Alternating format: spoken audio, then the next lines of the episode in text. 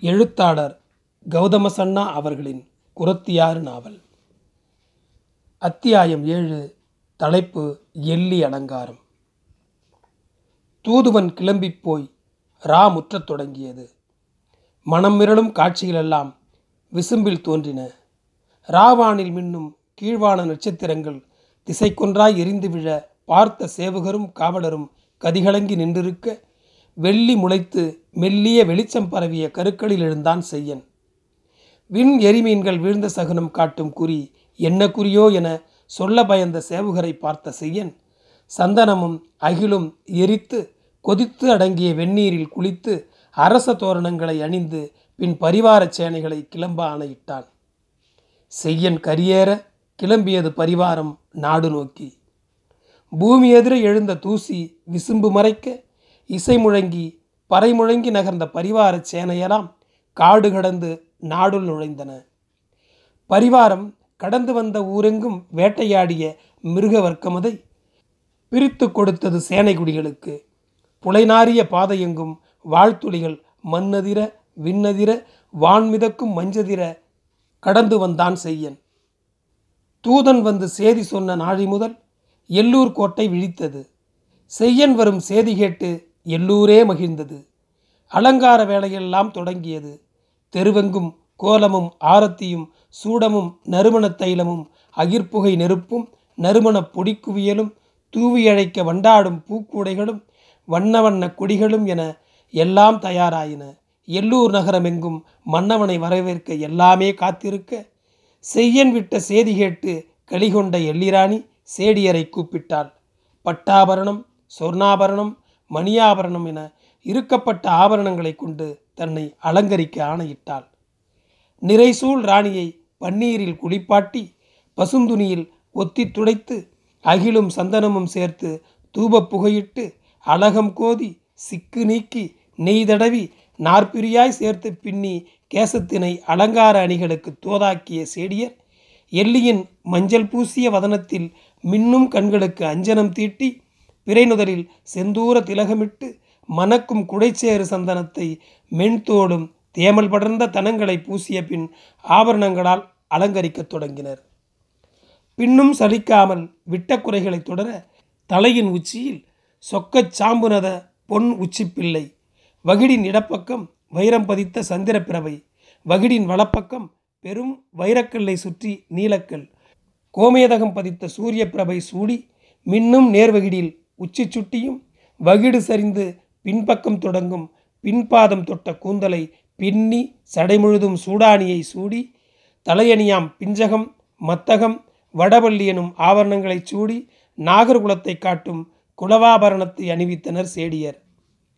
பின்னும் சலிக்காமல் விட்டக்குறைகளை தொடர வலப்பக்க மூக்கில் வைரத்தில் உயர்ந்த சந்திரபாணி பதித்த செந்தாது மூக்கு கடுக்கனும் இடப்பக்க மூக்கில் காஞ்சன பொன்மின்னும் மரகத நாசிப்பிரபையும் நடுத்தண்டில் நித்திலம் பதித்த கிளிச்சிறை பொன் புல்லகம் சூட்டியபின் வளநாசி வளக்கர்ணம் இணைக்கும் சுத்த சொர்ண பத்திரலயக்காவை மாட்டி உடன் நந்து வைரம் பதித்த ஆணி பொன்னுரிக்கு செய்த கம்மல் கொடை சிமிக்கு மாட்டிய குழையோடு மாட்டலும் கீழ்காது தொடங்கி மேல்காது வரை புகிடி தழுக்கு நாகமுடிச்சு அணிவித்தனர் சேடியர்.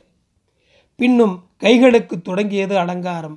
பின்கையில் அஞ்சுமுக உக்கம் எனும் பொன்னால் செய்த வங்கி நாகமுறி முன்கையில் ஆடக முன்வளை மினுக்கன் வளை விரல்களுக்கு அங்குழி அங்கூரியம் கற்கட்டு காவிதிக்கணை விரலாடி என ஐவகை மோதிரங்களும் விரலுக்கொன்றாய் இரு கைகளுக்கும் போட்டு நிறுத்த பின்னும் தொடங்கியது அலங்காரம்.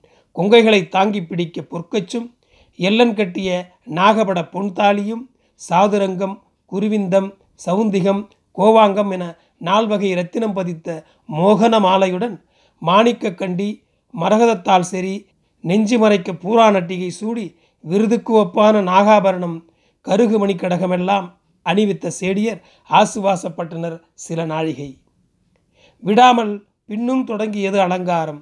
சூழ் திரண்டு சிசு நெளியும் எல்லியின் இடுப்பில் பட்டாபரண புடவை சுற்றி தாங்கி பிடிக்க சாமீரக பொன் குரங்கு செறி சொருகி அதன் மேலே வித்தக பொன்னட்டிகையை கட்டி நித்தில மேகலையை சுற்றிவிட்டனர் சேடியர். ஆபரணங்கள் அலங்காரமாய் ஏற ஏற மனங்குளிர்ந்த எள்ளி கொஞ்சம் ஆசுவாசமாய் அமர்ந்து கொண்டு கற்கண்டும் குங்குமப்பூவும் சேர்த்து கலந்த ஆறி சுண்டிய பசும்பாலை அறிந்தினாள் சற்றயர்ந்த எல்லியின் ஓய்வு கண்டு மகிழ்ந்த சேடியரும் ஓய பின் அலங்காரம் செய்ய எல்லியை வேண்டினர். ஆசுவாசமான எல்லி மீண்டும் தொடங்கச் சொன்னால் அலங்காரத்தை. தளர்ந்த கால்கள் தாங்க வலுவுடன் அலங்காரம் தொடங்கியது.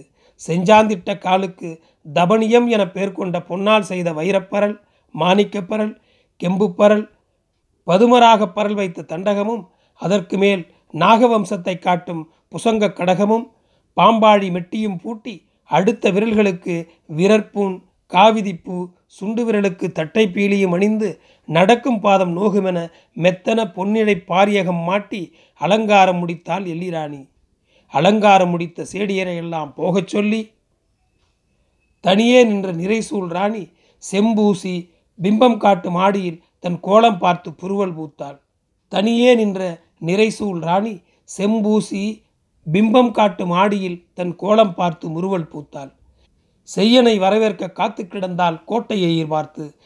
நேரம் போக போக தளர்ந்த சோர்வுதான் எடுக்க சொக்கிய கண்களுடன் காத்திருந்த எள்ளி தூரத்தில் முழங்கும் முழவு சத்தங்களை கேட்டாள். மண்டிலம் மறையும் முன்மாலை போதில் எயிலடைந்தான் செய்யன். எக்காலமும் பேரிகையும் மிதந்து வரும் சத்தம் கேட்ட எல்லிக்கு பேருவழி பெருக்கெடுத்து துடிதுடிக்க ஓங்கி குரல் எடுத்து அழைத்தாள். சேடியர் போய்விட்ட பாதக நேரத்தில் எல்லியின் அவலக்குரல் கேட்ட மீதி ராணியெல்லாம்?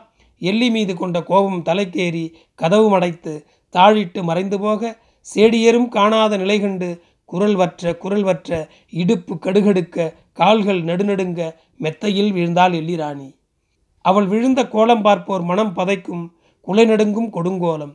அவள் என்ன செய்வாளோ கதியேது அடைவாளோ அந்த ஆதி மாதவன் போதியங்கிழவனே அறிவான். சற்று நிறுத்தி பார்த்தான் மெலிதாய் முருவளித்தான் செம்பேட்டு கிழவன். எல்லியின் நிலை கேட்டு மனமிறங்கியது பொடியர் கூட்டம். கருகும் திரியின் நெடிநாற்றம் பரவ செம்பேட்டு கிழவனின் துயில் விழும் நேரம் வந்தது. மினுக்கட்டாம்பூச்சிகள் தலைதோறும் தயங்கி கரிய மரங்களில் காய்ந்த நட்சத்திரம் என தங்கிய நேரத்தில் ஒளிபூத்த குறுக்களியாய் வேம்பு மரங்களில் அசையும் அசைவை கண்டபடி யோசித்தான் கிழவன். பாதியில் நிறுத்திய கதை மருராவில் தொடரும் என கிழவன் கூற கேட்டு கோட்டுவாய் பிளந்த பொடியர் கூட்டம் வீடு நாடி ஓடிய ஓட்டத்திலும் துயிலும் காகங்கள் அலற கேட்டனர் ஆவில். நன்றி.